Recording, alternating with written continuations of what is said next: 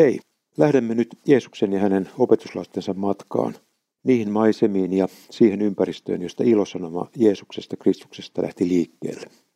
Mitä Jeesuksen ja opetuslasten matkassa tapahtuu ja mitä voimme näkemästämme ja kuulemastamme oppia? Ja millä tavalla meitä kutsutaan opetuslasten tavoin mukaan Jumalan lähetykseen sen eri tehtäviin? Tämän ensimmäisen raamattutuokion aihe on, onko reitin valinnalla väliä? Pysähdymme Johanneksen evankelimin neljännen luvun jakeiden kolme ja neljä äärelle. Silloin hän, Jeesus, lähti Juudeasta ja siirtyi takaisin Galileaan. Hänen oli kuljettava Samarian kautta. Johanneksen evankelimin luvussa kolme jakeessa 22-23 kerrotaan Jeesuksen julkisen toiminnan alkuvaiheista näin. Tämän jälkeen Jeesus lähti opetukslapsineen Juudeaan. Hän viipyi siellä heidän kanssaan jonkin aikaa ja kastoi ihmisiä. Myös Johannes kastoi edelleen. Hän oli Ainonissa, Salimin lähellä, missä oli runsaasti vettä. Ja ihmisiä tuli sinne kastettaviksi. Johannes ei näet vielä ollut joutunut vankilaan. Jeesuksen palattua Juudeasta Johannes Kastajan ura lähenee loppuaan, kun Herodes Antipas ensin vangituttaa hänet ja sitten mestauttaa. Matteuksen evankeliumin luku 14, jakeesta yksi eteenpäin. Pienestä on Johannes Kastean inhimillinen kohtalo kiinni, kun sana osuu vallankäyttäjän elämässä arkaan paikkaan. Monien kohdalla Johannes Kastajan julistus johti mielenmuutokseen, ei kuitenkaan Herodeksen kohdalla. Kysymys on historiallisesta tapahtumasta, ajasta ja paikasta. Tapahtumilla on silminnäkijät ja nähdyllä kertojat. Johannes ei enää koskaan vapautunut vankeudesta. Viestit kulkevat ja tapahtumat jättävät niitä lähellä eläneisiin muistijäljen. Evankelistat Luukas ja Johannes tallentavat tapahtumien käännekohdat evankeliumeihinsa. Tästä meille kertoo Luukkaan evankeliumin luku 3, jakeet 19 ja 20. Monilla muillakin tavoin Johannes vetosi ihmisiin julistaessaan heille evankeliumia. Mutta kun hän nuhteli neljännes ruhtinas Herodesta, tämän veljen vaimon Herodiaan tähden, ja moitti häntä myös muista pahoista teoista, Herodes teki vielä senkin, että telkäsi Johanneksen vankilaan. Samaan aikaan toisaalla viestit kulkevat. Jeesukselle kerrotaan, mitä fariseukset ovat kuulleet, että hän, siis Jeesus, kokosi ympärilleen enemmän opetuslapsia ja kastoi useampia kuin Johannes. Tosin hän ei itse kastunut, vaan hänen opetuslapsensa. Johannes 4, 1 ja 2. Odotusta on ilmassa ja varmaan moni ajatteli, että nyt kannattaa takoa, kun rauta on kuuma. Tämän päivän konsultti sanoisi, että kannattaa vahvistaa vahvuuksia. Mutta mitä tekee Jeesus? Se sanotaan meille yksinkertaisesti näin. Silloin hän lähti Juudeasta ja siirtyi takaisin Galileaan. Hänen oli kuljettava Samarian kautta. Nuo kaksi lyhyttä lausetta kertovat meille Jeesuksesta tavattoman paljon. Onko kyse pelkästä reitin valinnasta vai sittenkin jostain muusta? Ensinnäkin sanat kertovat, että Jeesus ei tehnyt sitä, mitä hän teki, ihmisten suosion tähden. Tämä käy ilmi jo Johanneksen evankelimin alkulehdillä, missä kerrotaan, kuinka Jeesus oli Jerusalemissa pääsiäisenä ja monet uskoivat häneen, nähdessään hänen tunnustekonsa, jotka hän teki. Heti tämän jälkeen kuitenkin kerrotaan, että Jeesus itse ei uskonut itseänsä heille sen tähden, että hän tunsi kaikki, eikä tarvinnut kenenkään todistusta ihmisestä, sillä hän tiesi, mitä ihmisessä on. Johannes 2, jakeet 23-25.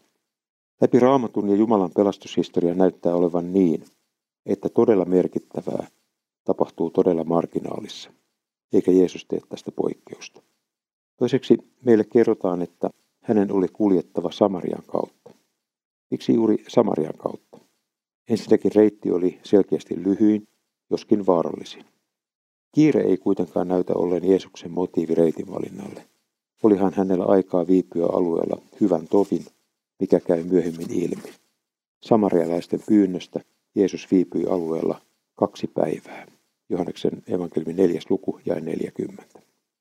Ymmärrettävä selitys voisi olla, että Jeesus halusi toimintansa alkuvaiheessa välttää avointa konfliktia fariseusten kanssa, joissa Jeesuksen toiminta herätti kateutta, pelkoa ja vastustusta. Jeesus näyttää tekevän jotain sellaista, jolla on pelastushistorian ja Jumalan lähetyksen kannalta käänteen tekevä vaikutus. Kysymys oli jo siis paljon enemmästä kuin vain reitin valinnasta. Juutalaisten ja samarialaisten kaunalla ja vihanpidolla ja keskinäisellä halveksunnalla oli vuosisatainen historia.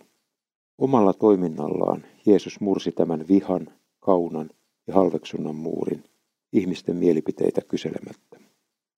Evankeliumi kuului yhtä lailla samarialaisille kuin juutalaisillekin ja kaikille maailman vielä tavoittamattomille kansoille. Myös meille suomalaisille ja meidän kauttamme niille kansoille, jotka eivät vielä tai eivät enää tunne Jeesusta Kristusta.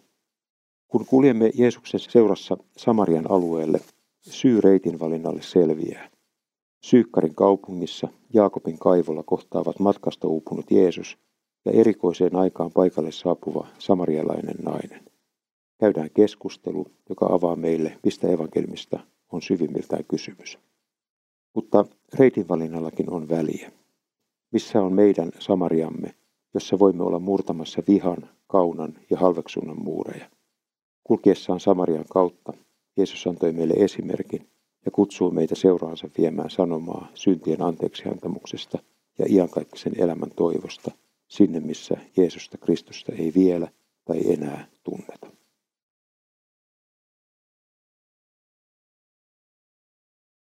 Hei, lähdemme nyt Jeesuksen ja hänen opetuslastensa matkaan, niihin maisemiin ja siihen ympäristöön, josta ilosanomme Jeesuksesta Kristuksesta lähti liikkeelle. Mitä Jeesuksen ja opetuslasten matkassa tapahtuu ja mitä voimme näkemästämme ja kuulemastamme oppia? Ja millä tavalla meitä kutsutaan opetuslasten tavoin mukaan Jumalan lähetykseen sen eri tehtäviin? Tämän toisen raamattutuokion aihe on kohtaaminen Samariassa muutti yhden ihmisen ja koko yhteisön elämän. Luen Johanneksen evankelimin luvusta 4, jakeet 5 ja 6. Matkallaan Jeesus tuli Syykkar-nimiseen Samarian kaupunkiin, sen lähellä oli maa-alue, jonka Jaakob oli antanut pojalle Joosefille, ja siellä oli Jaakobin kaivo. Matkasta uupuneena Jeesus istahti kaivolle. Oli keskipäivä, noin kuudes tunti. Jeesus on julkisen toimintansa alussa. Johannes Kastean lyhyt ura lähenee loppuaan ja päättyy ensin vangitsemiseen ja lopulta traagiseen kuolemaan, kun Herodes mestauttaa hänet. Johanneksen nuhdeltua Herodesta tämän veljen vaimon Herodiaan tähden ja moitettua häntä myös muista pahoista teoista. Jeesus kuulee tapahtuneesta ja hänelle kerrotaan myös hänen omasta kasvavasta kansansuosiostaan, Johanneksen evankeliumin luku 4, jakeet 1 ja 2. Jeesus ei jää kasvattamaan kansansuosiotaan, vaan suuntaa seurueensa kanssa kohti Galileaa ja valitsee matkareitikseen Samarian kautta kulkevan reitin, joka on lyhyt, mutta vaarallinen. Samarian alueella Syykkarin kaupungissa oli Jaakobin kaivo, jolla oli pitkä historia. Siitä kerrotaan ensimmäisen Mooseksen kirjan luvussa 48 ja 22. On keskipäivä ja matkasta uupunut Jeesus saapuu kaivolle. Opetuslapset lähtevät kaupunkiin hakemaan ruokaa. Jeesus jää kaivolle yksin. Paikalle saapuu samarialainen nainen noutamaan vettä ja matkasta väsyneellä Jeesuksella on myös jano. Anna minun juoda astiasta, siihen pyytää. Käydään lyhyt keskustelu Jeesuksen ja naisen kesken. Nainen hämmästelee, että Jeesus juutalaisena miehenä ylipäätään puhuu hänelle, samarialaiselle naiselle, ja että Jeesus pyytää häneltä vettä. Naisen elämässä ei kaikki ole kohdallaan. Vettä haettiin kaivolta varhain aamulla tai illalla, mutta ei yksin eikä keskellä päivää. Nainen on elämässään yksin ja pienessä yhteisössä yhteisön ulkopuolella. Keskustelu jatkuu ja Jeesus kertoo olevansa elämän veden lähde. Joka juo tätä vettä, sen tulee uudelleen jano. Mutta joka juo minun antamaani vettä, ei enää koskaan ole janoissaan. Siitä vedestä, jota minä annan, tulee hänessä lähde, joka kumpuaa ikuisen elämän vettä. Nainen pyytää saada tätä vettä juodakseen. Keskustelu saa käänteen, kun Jeesus pyytää naista hakemaan miehensäkin paikalle. Yhtäkkiä keskustelussa on läsnä kaikki se, mikä elämässä on mennyt rikki. Totuus tekee vapaaksi ja Jeesus sanoi ääneen sen, minkä nainen itsekin tietää. Totta puhuit, ei sinulla ole miestä, viisi miestä sinulla on ollut, ja se, jonka kanssa nyt elät, ei ole sinun miehesi. Siinä puhuit totta. Ollaan elämän herkimmillä alueilla. nainen yrittää vielä ohjata keskustelua omasta elämäntilanteestaan samarialaisten ja juutalaisten erilaiseen käsitykseen oikeassa paikassa rukoilla. Mutta Jeesus ohjaa keskustelun takaisin asian ytimeen. Jeesus paljastaa olevansa Messias, jonka tulemista samarialainenkin osaa odottaa. Minä se olen, minä, joka tässä puhun kanssasi, sanoi Jeesus. Keskustelu katkeaa, kun ruoanhakumatkalla olleet opetuslapset palaavat kaupungista. Samarialainen nainen on löytänyt elävää vettä elämänsä syvimpään janoon. Hän jättää vesiastiansa kaivolle ja palaa kaupunkiin oman yhteisönsä keskelle ja kertoo kohtaamisestaan Jeesuksen kanssa. Hänen todistuksensa on aito, ei liiotteleva eikä vähättelevä, vaan tosi ja rehellinen. Muutoskertomus, jollaiselle kristillisessä seurakunnassa on aina oltava tilaa. Arkana nainen kertoo kokemastaan. Tulkaa katsomaan. Tuolla on mies, joka kertoi minulle kaiken, mitä olen tehnyt. Olisiko hän Messias? Ihmiset lähtevät, tulevat Jeesuksen luo ja uskovat. Myös Samariassa joku on kylvänyt Jumalan sanaa, ja tänään on sadonkorjuun aika. Siksi Jeesuksen oli kuljettava Samarian kautta. Tämä näkökulma on tärkeää muistaa aikoina, jolloin näyttää siltä, että Jumalan sana ei kiinnosta ketään. Samarialaisen naisen todistuksen seurauksena monet oppivat tuntemaan Jeesuksen. Mekin voimme kertoa, kuka Jeesus on, mutta uskon syntyminen on syvimmiltään Jumalan sanan ja pyhän hengen vaikutusta ja työtä. Päättäessään kulkea Samarian kautta, Jeesus mursi juutalaisten ja samarialaisten vuosisataisen vihan ja epäluulon muurin. Sama tapahtuu nyt myös samarialaisten keskuudessa Syykkarin kaupungissa. Samarialaisen naisen todistuksen kautta monen elämä muuttui. Myös Herodes sai kehotuksen suunnan muutokseen elämässään Johannes Kastajan kautta. Herodeksellakin olisi ollut mahdollisuus muutokseen, joka olisi voinut koitua koko yhteisön siunaukseksi. Tämän mahdollisuuden hän kuitenkin torjui ja käytti hänelle uskottua valtaa väärin. Johannes Kastaja maksoi sen hengellään. Tuona päivänä moni syykkarin asukas löysi elämänveden lähteen. Miten se oli mahdollista? Ristillä Jeesus huusi, minun on jano, Johanneksen evankeliumin luku 19 ja 28. Jeesus Kristus, elämän veden lähde, kesti suunnatonta ruumiin ja sielun janoa ristillä. Tämä on se hinta, minkä hän maksoi puolestamme elävästä vedestä. Sitä vettä hän tarjoaa meille tänäänkin. Jeesus viipyi Samariassa kaksi päivää, mutta hän ei jäänyt sinne, vaan matka jatkui ja tehtävä. Siihen tehtävään mekin saamme liittyä viemällä ilosanomaa Jeesuksesta Kristuksesta sinne, missä häntä ei vielä tai ei enää tunneta.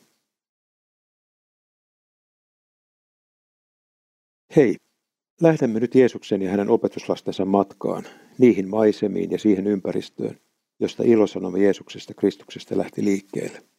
Mitä Jeesuksen ja opetuslasten matkassa tapahtuu ja mitä voimme näkemästämme ja kuulemastamme oppia? Ja millä tavalla meitä kutsutaan opetuslasten tavoin mukaan Jumalan lähetykseen sen eri tehtäviin? Tämän kolmannen raamattutuokion aihe on Aika on täyttynyt. Luen Markuksen evankeliumin luvusta 1 jakeet 14 ja 15. Kun Johannes oli vangittu, Jeesus palasi Galileaan ja julisti Jumalan evankeliumia. Hän sanoi, Aika on täyttynyt, Jumalan valtakunta on tullut lähelle. Kääntykää ja uskokaa hyvä sanoma. Markuksen evankeliumin ensimmäinen luku pysäyttää meidät historialliseen hetkeen, jossa Johannes Kastaja on vangittu. Hänen julkinen toimintansa on päättynyt ja hän pysyi tiettävästi vangittuna kuolemansa saakka. Jeesuksen julkinen toiminta alkaa ja Jeesus kiteyttää ihmiskunnan historian taitekohdan kolmella sanalla. Aika on täyttynyt. Johannes Kasteja oli saattanut loppuun tehtävänsä ja tie oli tasoitettu Messiaan tulla. Jeesuksen ja opetuslasten kohdalla tilanne tarkoitti myös sitä, että oli aika jatkaa matkaa eteenpäin ja siirtyä Galileaan ja kutsua siellä olevat opetuslapset mukaan. Aika on täyttynyt. Aika on täyttynyt monessa merkityksessä. Kirkkomme kristinoppi opettaa, että Jumala on ilmoittanut itsensä meille monin tavoin, luonnossa, elämämme kohtaloissa, kansakuntien vaiheissa ja omassa tunnossamme.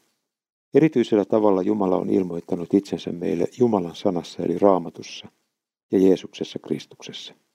Hebrealaiskirjan ensimmäisen luvun jakeessa yhdestä kolmeen tämä kiteytetään näin. Monet kerrat ja monin tavoin Jumala muinoin puhui isillemme profeettojen suulla, mutta näinä viimeisinä aikoina hän on puhunut meille pojassaan, jonka hän on pannut kaiken perilliseksi ja jonka välityksellä hän myös on luonut maailman. Poika on Jumalan sädehtivä kirkkaus, hänen olemuksensa kuva, ja hän ylläpitää kaikkea olemassa olevaa sanansa voimalla. Toimitettuaan puhdistuksen synneistä hän on asettunut korkeuksissa istuimelleen majesteetin oikealle puolelle. Meidän ei siis tarvitse etsiä Jumalaa hapuilemalla ja umpimähkään, vaan voimme kuulla Jumalan kertovan meille itsestään raamatun lehdillä. Läpi raamatun kulkee kuin punaisena lankana lupaus ja sanoma Jeesuksesta Kristuksesta. Siksi on aika tarttua raamattuun ja harjoittaa sen lukemista. Raamattua kannattaa ensinnäkin lukea. Toiseksi lukea aina niin, että etsii sieltä Kristusta. Raamatun pääsanoma on hyvä uutinen Jeesuksesta Kristuksesta ja hänen hankkimastaan pelastuksesta, syntien anteeksiantamuksesta ja iankaikkisen elämän toivosta. Tämä elämä ei ole kaikki. Aika on siis täyttynyt, niin että nyt me tiedämme mistä ja kuinka voimme Jumalan löytää. Tämä on kirjoitettu siksi, että te uskoisitte Jeesuksen olevan Kristus, Jumalan poika, ja että teillä kun uskotte, olisi elämä hänen nimensä tähden. Johanneksen evankeliumin 20. luku ja 31. Näin lupaukset ovat täyttyneet. Jumala on rakastanut maailmaa niin paljon, että antoi ainoan poikansa, jottei yksikään, joka hänen uskoo, joutuisi kadotukseen, vaan saisi iankaikkisen elämän. Kaikki edellä sanottu on totta, mutta miten se koskee juuri minua ja sinua ja mihin se meitä kutsuu? Sillä tavalla, että me elämme nyt aikaa, jolloin Jeesus on tullut maailmaan, hänestä voi saada tietoa, hänet voi oppia tuntemaan, ja hän kutsuu ja vetää meitä puolensa tavalla, joka Raamattu meille opettaa. Ihmisen elämässä voi olla aikoja, jolloin Jumala erityisellä tavalla vetää puoleensa. Monen kokemus on, että tällainen aika, jota kristillisessä perinteessä kutsutaan etsikkoajaksi, on annettu usein nuoruudessa, mikä onkin luonnollista, koska nuoruuteen kuuluu myös maailmankuvan ja vakaumuksen muodostaminen. Puhe etsikkoajasta ei kuitenkaan tarkoita, että Jumalan kutsu koskisi vain aikoja, jolloin tunnemme erityisen sisäisen kutsun. Jokainen päivä on armon aikaa, eikä armon aikaa ole loputtomasti. Profeetta Jesaja sanoo asian näin. Etsikää Herraa, kun hänet vielä voi löytää. Huutakaa häntä avuksi, kun hän on lähellä. Jesaja 55, 6. Ja hebrealaiskirjeen kirjoittaja. Kirjoituksessa siis sanotaan, jos te tänä päivänä kuulette hänen äänensä, älkää paaduttako sydäntänne. Hebrealaiskirje 3 ja 15. Sanansa kautta Jumala auttaa meitä myös näkemään oman tilamme ja psalmin sanoin rukoilemaan. Sinua ainoata vastaan minä olen syntiä tehnyt, tehnyt sitä, mikä on pahaa sinun silmissäsi. Näin Jumala kutsuu meitä tunnustamaan syntimme ja kääntymään vapahtajamme Jeesuksen Kristuksen puoleen, joka lupaa, sitä joka luokseni tulee, minä en aja pois. Tämä koskee ystäväni myös sinua ja minua. Lähdimme liikkeelle Markuksen evankeliumin ensimmäisestä luvusta, jossa Jeesus aloittaa julkisen toimintansa ja hänestä sanotaan. Kun Johannes oli vangittu, Jeesus palasi Galileaan ja julisti Jumalan evankeliumia. Hän sanoi, aika on täyttynyt. Jumalan valtakunta on tullut lähelle. Kääntykää ja uskokaa hyvä sanoma. Aika on täyttynyt. Meille tämän päivän Jeesuksen seuraajille kuuluu myös kutsu kulkea kaikki päivät hänen seurassaan. Tärkeää on, että pidämme huolta seurakuntayhteydestämme, ja jos sellaista ei vielä ole, etsimme sen. Jokaisella meillä on oma paikkamme arkisessa kutsumuksessamme, palvella lähimmäistämme ja Jumalaa työssä, perhepiirissä, ystävyyssuhteissa ja työelämässä. Tehtävämme on edelleen viedä sanomaa Jeesuksesta Kristuksesta kaikkialle maailmaan, sinne missä Jeesusta Kristusta ei vielä tai ei enää tunneta. Aika on rajallisesti sekä meille yksittäisinä ihmisinä että ihmiskuntana.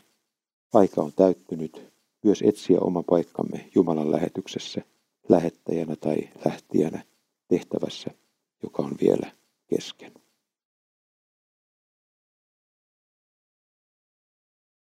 Hei, lähdemme nyt Jeesuksen ja hänen opetuslastensa matkaan, niihin maisemiin ja siihen ympäristöön, josta ilosanomme Jeesuksesta Kristuksesta lähti liikkeelle. Mitä Jeesuksen ja opetuslasten matkassa tapahtuu ja mitä voimme näkemästämme ja kuulemastamme oppia. Ja millä tavalla meitä kutsutaan opetuslasten tavoin mukaan Jumalan lähetykseen sen eri tehtäviin. Tämän neljännen raamattutuokion aihe on Lasken vielä verkot, kun sinä niin käsket.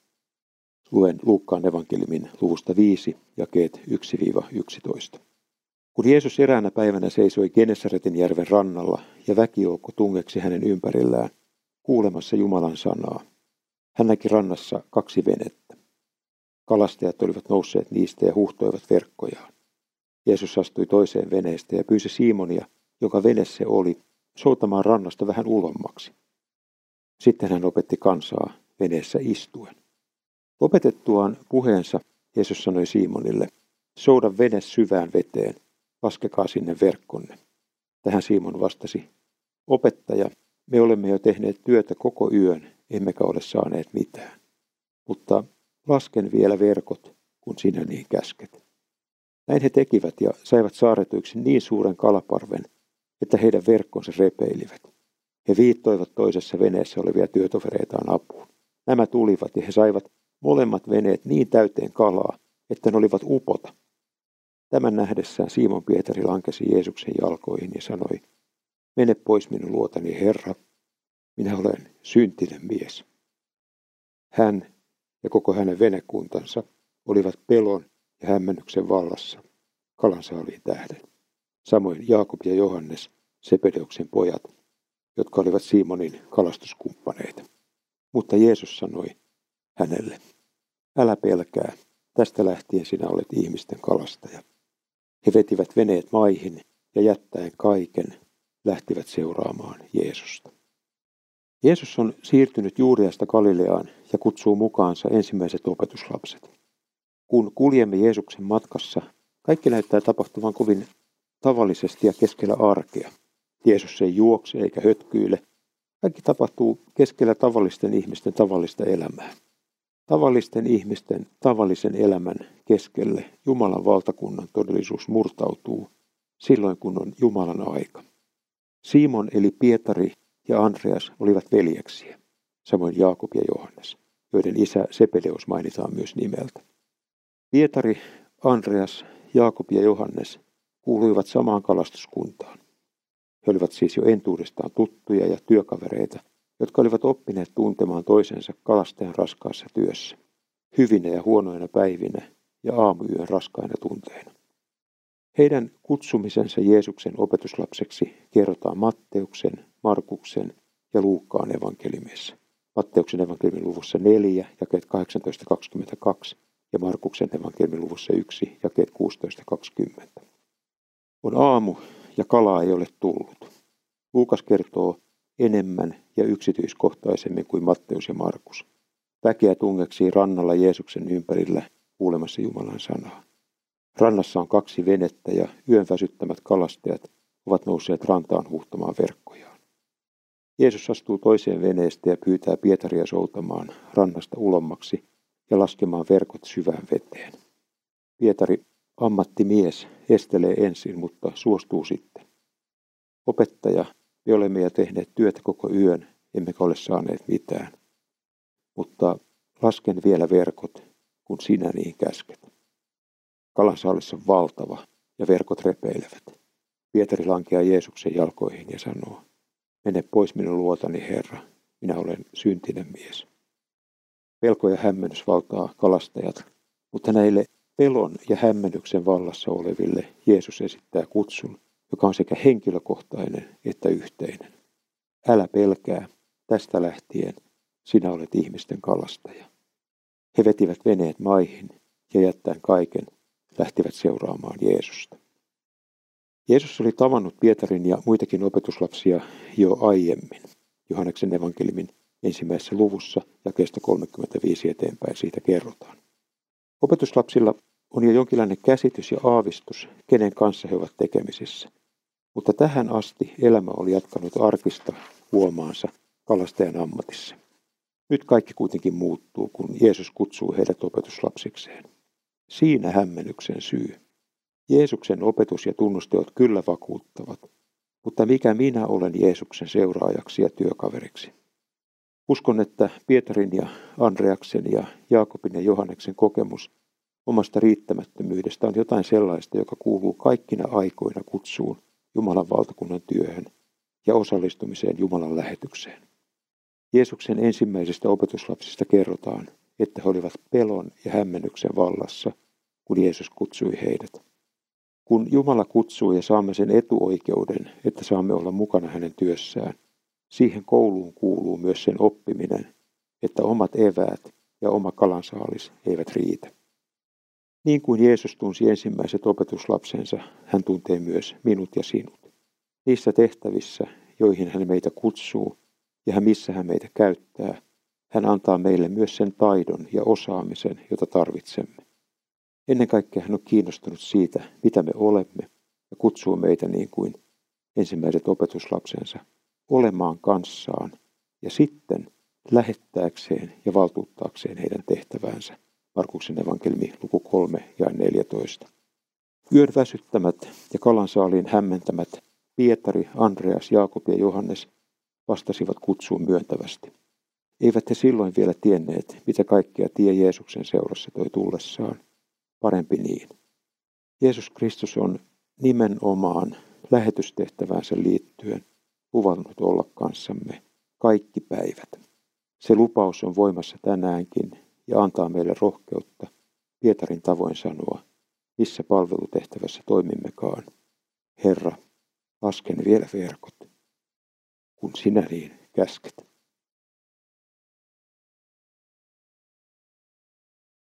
Hei, lähdemme nyt Jeesuksen ja hänen opetuslastensa matkaan niihin maisemiin ja siihen ympäristöön, josta ilosanoma Jeesuksesta Kristuksesta lähti liikkeelle. Mitä Jeesuksen ja opetuslasten matkassa tapahtuu ja mitä voimme näkemästämme ja kuulemastamme oppia? Ja millä tavalla meitä kutsutaan opetuslasten tavoin mukaan Jumalan lähetykseen sen eri tehtäviin? Tämän viidennen raamattutuokion aihe on Jeesus kotikaupunkinsa synagogassa. Luen Luukkaan evankelin luvusta 4, jakeet 16-30. Jeesus tuli Nasaretiin, missä hän oli kasvanut, ja meni sapattina tapansa mukaan synagogaan. Hän nousi lukemaan, ja hänelle ojennettiin profeetta Jesajan kirja. Hän avasi kirjakäärön ja löysi sen kohdan, jossa sanotaan, Herran henki on minun ylläni, sillä hän on voidellut minut. Hän on lähettänyt minut ilmoittamaan köyhille hyvän sanoman, julistamaan vangituille vapautusta ja sokeille näkönsä saamista päästämään sorretut vapauteet ja julistamaan Herran riemuvuotta. Hän kääri kirjan kokoon, antoi sen avustajalle ja istuutui. Kaikki, jotka synagogassa olivat, katsoivat tarkkaavasti häneen. Hän alkoi puhua heille, tänään teidän kuultenne on tämä kirjoitus käynyt toteen. Kaikki kiittelivät häntä ja ihmettelivät niitä armon sanoja, joita hänen huuliltaan lähti. Kuitenkin he sanoivat, eikö tuo ole Joosefin poika? Jeesus sanoi heille, Kohta te kaiketi tarjoatte minulle sananlaskua, lääkäri parana itsesi, ja sanotte, te täälläkin omassa kaupungissasi kaikkea sitä, mitä sinun kerrotaan tehneen Kapernaumissa. Ja hän jatkoi. Totisesti kukaan ei ole profeetta omalla maallaan. Uskokaa minua. Israelissa oli monta leskeä Elian aikana. Silloin, kun taivassa ei antanut vettä kolmeen ja puoleen vuoteen, ja koko maahan tuli kova nälänhätä. Silti Eliaa ei lähetetty heidän luokseen, vaan Siidonin maahan Sarpatissa asuvan leskivaimon luo. Samoin Israelissa oli monta spitaalista profeetta Elisan aikana, mutta yhtäkään heistä ei puhdistettu, ainoastaan Naaman, joka oli syyrialainen. Tämän kuullessaan kaikki, jotka olivat synagogassa, joutuivat raivon valtaan. He ryntäsivät paikaltaan, ajoivat Jeesuksen ulos kaupungista ja veivät hänet jyrkänteelle syöstäkseen hänet sieltä alas. Kaupunki näitä tuli rakennettu vuorelle, mutta Jeesus kulki väkijoukon halki ja jatkoi matkaansa. Jeesuksen ja opetuslasten matka on suuntautunut Galileaan ja Jeesus saapuu kotikaupunkiinsa Nasaretiin, missä hän oli kasvanut. On sapatti ja Jeesus suuntaa synagogaan, tuttuun ja rakkaaseen paikkaan. Jeesus on noin 30-vuotias. Seurakunta tuntee Jeesuksen, Joosefin ja Marian pojan. Oman kylän pojan maine on kiirinyt. Väkeä on liikkeellä. Jeesuksesta puhutaan kohta kaikkialla. Jeesus on kotikaupungissa, jonka kadut, kujat ja ihmiset hän tuntee, ja monet rakennustyömaat. Siitäkin Jeesuksen perhe tunnetaan, että heillä on tapana käydä synagogassa. Sen tavan Jeesus oli vanhemmiltaan oppinut, ja niin hän tekee nytkin. Monta tuttua on paikalla. Jeesus nousee lukemaan ja hänelle ojennetaan profeetta Jesajan kirja. Hän avaa kirjakäärön ja löytää sen kohdan, jossa sanotaan. Herran henki on minun ylläni, sillä hän on voidellut minut. Hän on lähettänyt minut ilmoittamaan köyhille hyvän sanoman, julistamaan vangituille vapautusta ja sokeille näkönsä saamista, päästämään sorretut vapauteen ja julistamaan Herran riemuvuotta. Jeesus lukee profetiaa, joka raamatusta löytyy Jesään kirjan luvusta 61, sen kolme ensimmäistä jaetta. Seuraa hiljaisuus. Jeesus käärii kirjan kokoon, antaa sen avustajalle ja istuutuu. Kaikki katsovat tarkkaavasti Jeesukseen, joka alkaa puhua. Tänään teidän kuutenne tämä kirjoitus on käynyt toteen. Väki kiittelee ja ihmettelee armon sanoja, joita hänen huuliltaan lähti. Moni kuitenkin kysyy, eikö tuo ole Joosefin poika? Moni läsnäolija tunsi hyvin pyhät kirjoitukset ja ihmetteli yhtä kohtaa. Miksi Jeesus lopetti lukemisensa kesken virkkeen? Jeesus jätti sanomatta nämä sanat Jesajan profetiasta. Päivää, jona Jumalamme antaa palkan. Mitä Jeesus mahtoi tarkoittaa niin tehdessään? Jeesus tiesi tasan tarkkaan, mitä hän jätti pois. Tähän päivään mennessä lopullinen palkanmaksupäivä ei ole vielä tullut. Jesajan jakeet kertovat meille kahdesta eri tapahtumasta, joiden välillä on jo pari tuhatta vuotta. Profeetan lupaava Messias on myös Herran kärsivä palvelija, joka on kuollut meidän, minun ja sinun syntiemme puolesta ja noussut kuolleista.